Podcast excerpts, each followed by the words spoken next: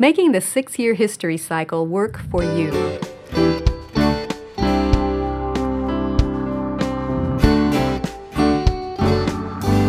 Welcome to the Simply Charlotte Mason podcast. I'm Sonya Shafer. In this episode, I want to show you a little technique that I use to help me think through and adjust and fine tune our history cycle to fit different family situations. We're going to answer this question Why do you have a six year history cycle, and how can I use it with multiple children? So let's get started. First, why do we have a six year history cycle? We have a six year history cycle because we put a big emphasis on Bible history. We believe it's important for students to understand how the Bible fits into world history, that the events recounted in the Bible actually happened, and in a historical setting. So, the first three history studies are Genesis through Deuteronomy and ancient Egypt, Joshua through Malachi and ancient Greece, and Matthew through Acts and ancient Rome. We put the emphasis on the Bible history and bring the ancients in on the side. Most four year history cycles combine all of those ancients, but we didn't want to cram all of Genesis through Acts into one year. So we take three years to go through those Bible history events and bring ancient Egypt, ancient Greece, and ancient Rome in as we go. Once we get through the book of Acts, the rest of the Bible shifts away from the historical events and centers on the epistles and Revelation.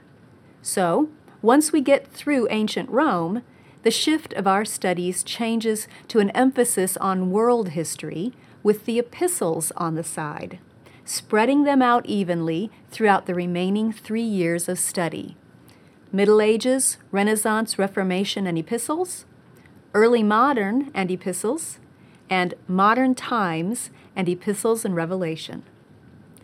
In this way, students have a strong biblical foundation and they can trace the people and events of history, both biblical and world history, chronologically. Our curriculum is set up to keep the whole family on the same historical time period in order to save you time and money and to foster good discussion and relations. But sometimes it can be a puzzle to figure out how the six year cycle will work with your children's age ranges. So let me show you a simple technique that I use for that. This is how I lay out those puzzles whenever I'm helping a homeschool mama figure out how to customize our curriculum to best suit her family. And that's an important point. Make the curriculum your servant, not your master. Use it as it will work best for your situation.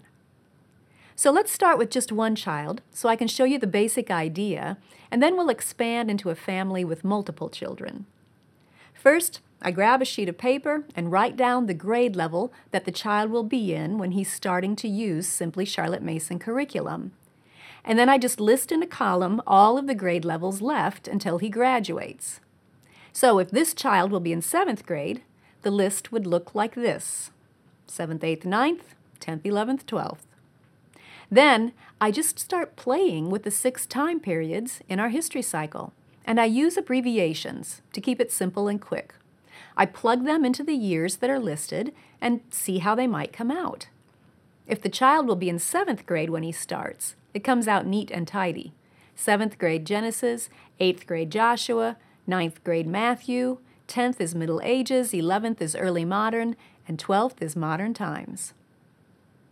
One of the main considerations is that each student in the United States needs to have American history and world history for his high school transcript. So your student will need to cover early modern and modern times sometime during his high school years. In this model, the student will get early modern in 11th grade and modern times in 12th grade, so it works out quite neatly. But what if that child is starting in 6th grade? Well, let's list those grade levels and play with it. First, let's check that we have the critical early modern and modern time studies listed during the high school years. Yes, we do. They're listed during 10th and 11th grades. So we can just brainstorm options for that 12th year. One possibility would be to stretch out the early modern and modern time studies, taking more time to complete them or adding more reading if you want to, and give yourself three years to finish those two studies. Another option would be to use that 12th grade year to complete a government course or an economics course instead of doubling those up during other years of high school. Or your student could use that year to do an apprenticeship or an internship in a field that he's interested in pursuing. Or he could choose to repeat one of the history studies from 6th through 8th grade, but using the high school level books. You have lots of options. Okay, what if that child is starting in third grade? Well, let's try it. Now, let's stop here for a minute.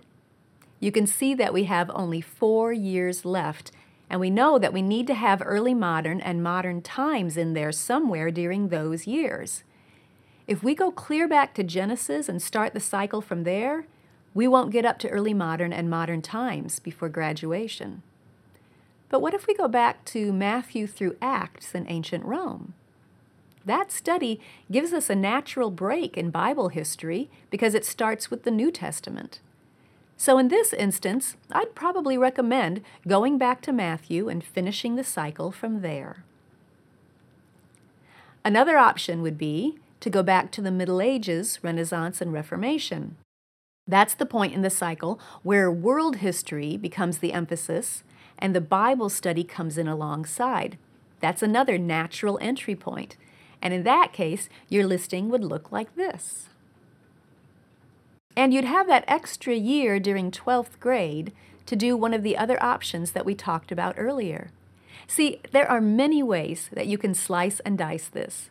The key is to make it work for you.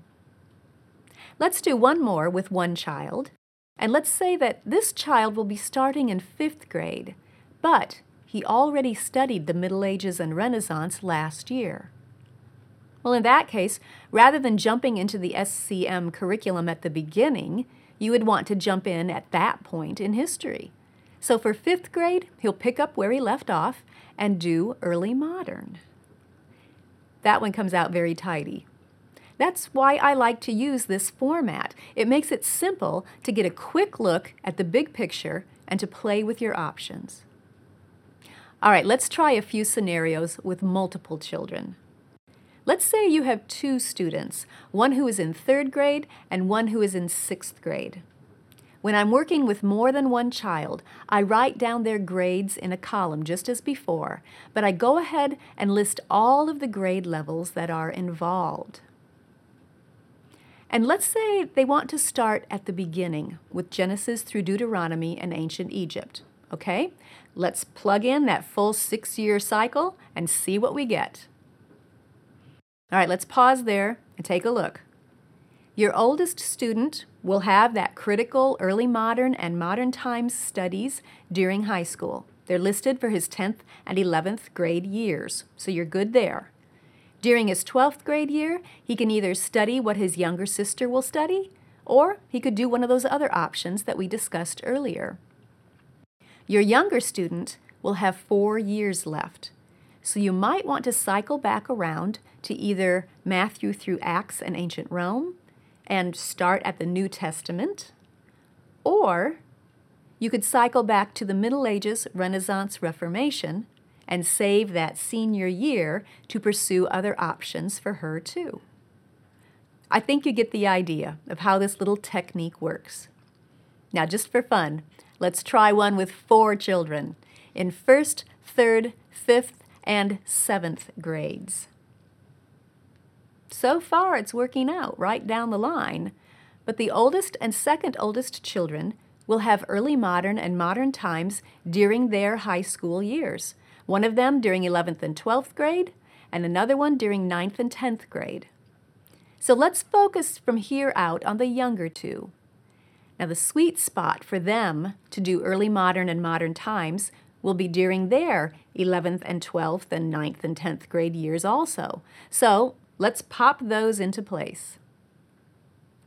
Now, looking at the list, we could easily see that we can go back to Matthew through Acts in ancient Rome and work forward from there to make it happen. That leaves two years of your preference for your youngest student.